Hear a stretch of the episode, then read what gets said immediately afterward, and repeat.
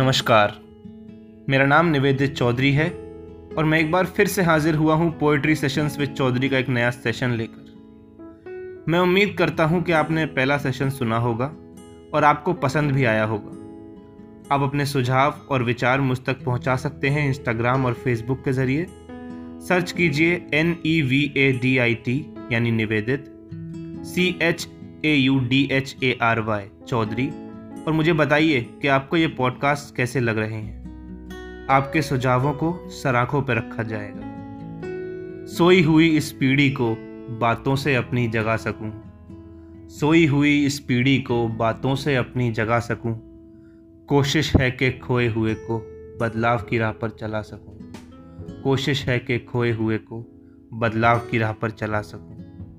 इस सेशन में मैं आपको एक कविता और दो तीन शेर सुनाऊँगा। आप लोगों को ये भी बताऊँगा कि अपने जीवन की बातों को मैंने शायरी और कविता की तरफ़ कैसे मोड़ा।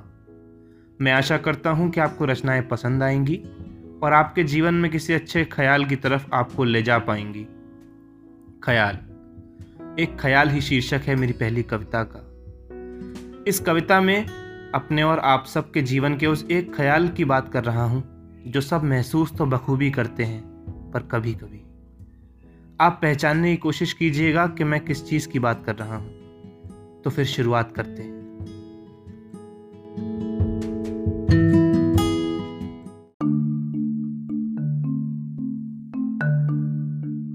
एक ख्याल। एक ख्याल है मेरे जीवन में, जिसे मैं आज लिखता हूँ। कुछ अलग सा है कहने को, कुछ नया आज कहता हूँ। एक ख्याल है मेरे जीवन में जिसे मैं आज लिखता हूँ, कुछ अलग सा है कहने को, कुछ नया आज कहता हूँ। ना किसी तराजू तोल नहीं, ना किसी जगह बिकता हूँ। मैं रहता सबके अंदर हूँ, पर कभी कभी दिखता हूँ। मैं रहता सबके अंदर हूँ, पर कभी कभी दिखता हूँ। यहाँ से आप पहचानने की कोशिश कीजिएगा कि मैं किस भावना की बात कर रहा हूँ। गौर से सुनिएगा और कोशिश कीजिएगा सोचने की क्या वो भावना है। जो सबके अंदर होती है, वो इंसान चाहता है कि वो भावना निकल के आए सामने, पर ऐसे मौके उसे मिलते नहीं है ज़्यादा। ना किसी तराजू तोल नहीं, ना किसी जगह बिकता हूँ। मैं रहता सबके अंदर हूँ, पर कभी कभी दिखता हूँ। एक बाप के होनहार बच्चे में, कभी किसी झूठ के सच्चे में। एक बाप के होनहार बच्चे में, कभी किसी झूठ के सच्चे में, ना बुरे में, ना अच्छे में, सबरी के बेर के लच्छे में। मैं महलों में भी हुआ नहीं, मैं हुआ कभी घर कच्चे में। मैं महलों में भी हुआ नहीं, मैं हुआ कभी घर कच्चे में। मैं बड़ों पे उतना हुआ नहीं, मैं हुआ हूँ जितना बच्चे में। मैं बड़ों पे उतना हुआ नहीं, मैं हुआ हूँ जितना बच्चे में। ना किसी तराजू तोल नहीं, ना किसी जगह बिकता हूँ। मैं रहता सबके अंदर हूँ, ना एक शब्द कहता हूँ। मैं गर्व हूँ, मैं कभी कभी दिखता हूँ। मैं गर्व हूँ। मैं कभी कभी दिखता हूँ। जिन जिन लोगों ने सही समझा, उन्हें तो अच्छा लगा ही होगा।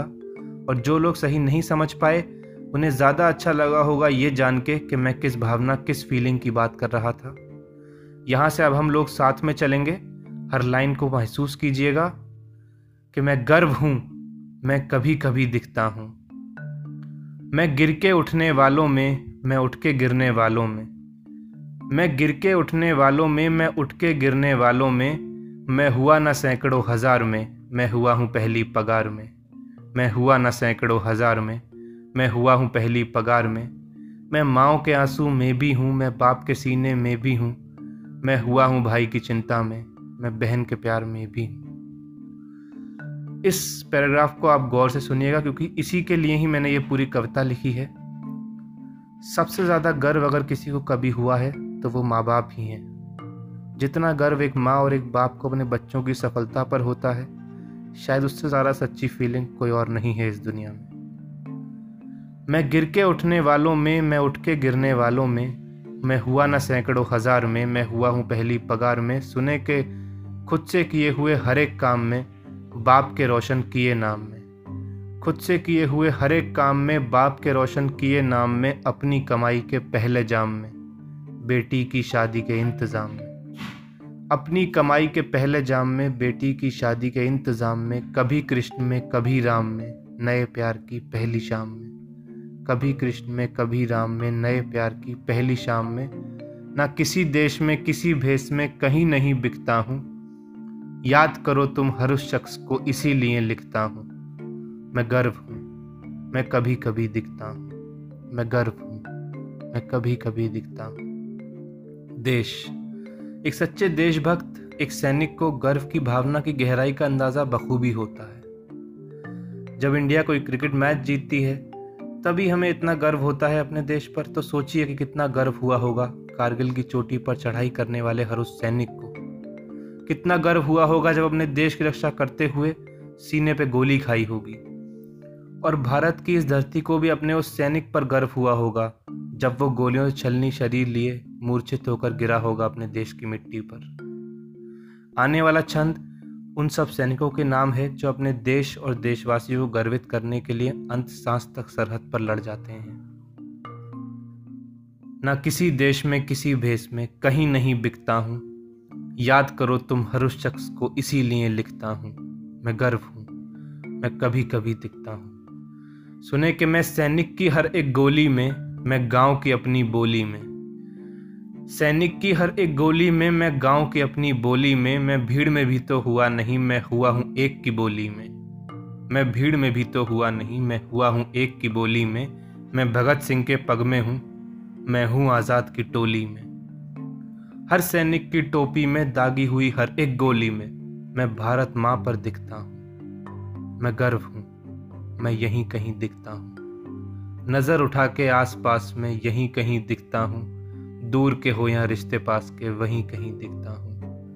हर दिवाली के इंतज़ार में, माँ के सजाए हुए उसी थाल में, वहीं पे कहीं चुपता हूँ।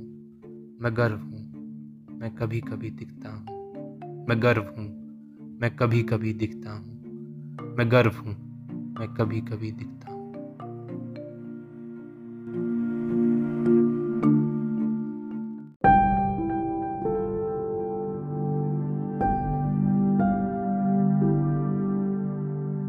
बहुत बहुत शुक्रिया इतने इत्मीनान से सुनने के लिए। दो शेर और सुन लें और फिर मैं आपसे विदा लूँगा। बातों का बहुत शौक़ है मुझे। बचपन से ही लोगों को यही शिकायत रही है मुझसे कि मैं बोलता बहुत हूँ। जब तक स्कूल में था तो टीचर्स को ये शिकायत रही। हर पेरेंट टीचर्स मीटिंग में मेरे घर वालों को यही सुनने को मिला कि बोलता बहुत है आपका बेटा। फिर कॉलेज में आया तो हर जगह बढ़ चढ़ के बोलने के कारण अच्छी चीज़ें भी हुई। और ख़राब भी। अच्छी चीज़ें आप सभी के सामने कविता और शायरी के रूप में आ ही रही हैं और बुरी चीज़ें बताने के लिए समय काफ़ी कम है। तो 26 साल इतना सब बोलने के बाद मुझे यह एहसास हुआ कि क्यों ना अपने शब्दों को एक आकार दूँ, एक शेप दूँ और बस उसी आकार का नाम ही कविता है। बाकी इस बारे में अगले सेशन में बात करेंगे। इसी तर्ज पर एक शेर लिखा है मैंने सुने कि ज़रा सा होश जब गुजरा मेरे इस जोश से होकर। जरा सा होश जब गुजरा मेरे इस जोश से होकर, अरसे बाद तब बैठे कहीं खामोश से होकर। जरा सा होश जब गुजरा मेरे इस जोश से होकर, अरसे बाद तब बैठे कहीं खामोश से होकर। चाहतों ने ज़िंदगी की फिर खड़ा कर दिया। चाहतों ने ज़िंदगी की फिर खड़ा कर दिया, तभी उस पल तो बैठे थे वहीं मदहोश से होकर। तभी उस पल तो बैठे थे वहीं मदहोश से होकर। एक आखिरी शेर और सुन लें, फिर उसके बाद आपकी इजाज़त चाहूँगा। इसमें एक शब्द है हिज्र, जिसका मतलब होता है जुदाई सेपरेशन शेर कुछ यूँ है कि ऊँचे घर जो थे अरमानों के, पल भर में ही ढह गए। ऊँचे घर जो थे अरमानों के, पल भर में ही ढह गए। तुम तो बेवफा निकले, बिन बोले ही सब कुछ कह गए। हिज्र की उस रात का अंजाम कुछ ऐसा हुआ। हिजर की उस रात का अंजाम कुछ ऐसा हुआ। तुम गले मिलकर चल दिए, हम हाथ मलते रह गए। तुम गले मिलकर चल दिए, हम हाथ मलते रह गए।